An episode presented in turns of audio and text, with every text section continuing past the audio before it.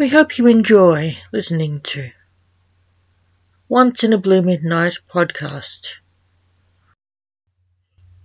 Your host is Rachel Lawson, poet and author, the writer of the works you shall hear in this podcast.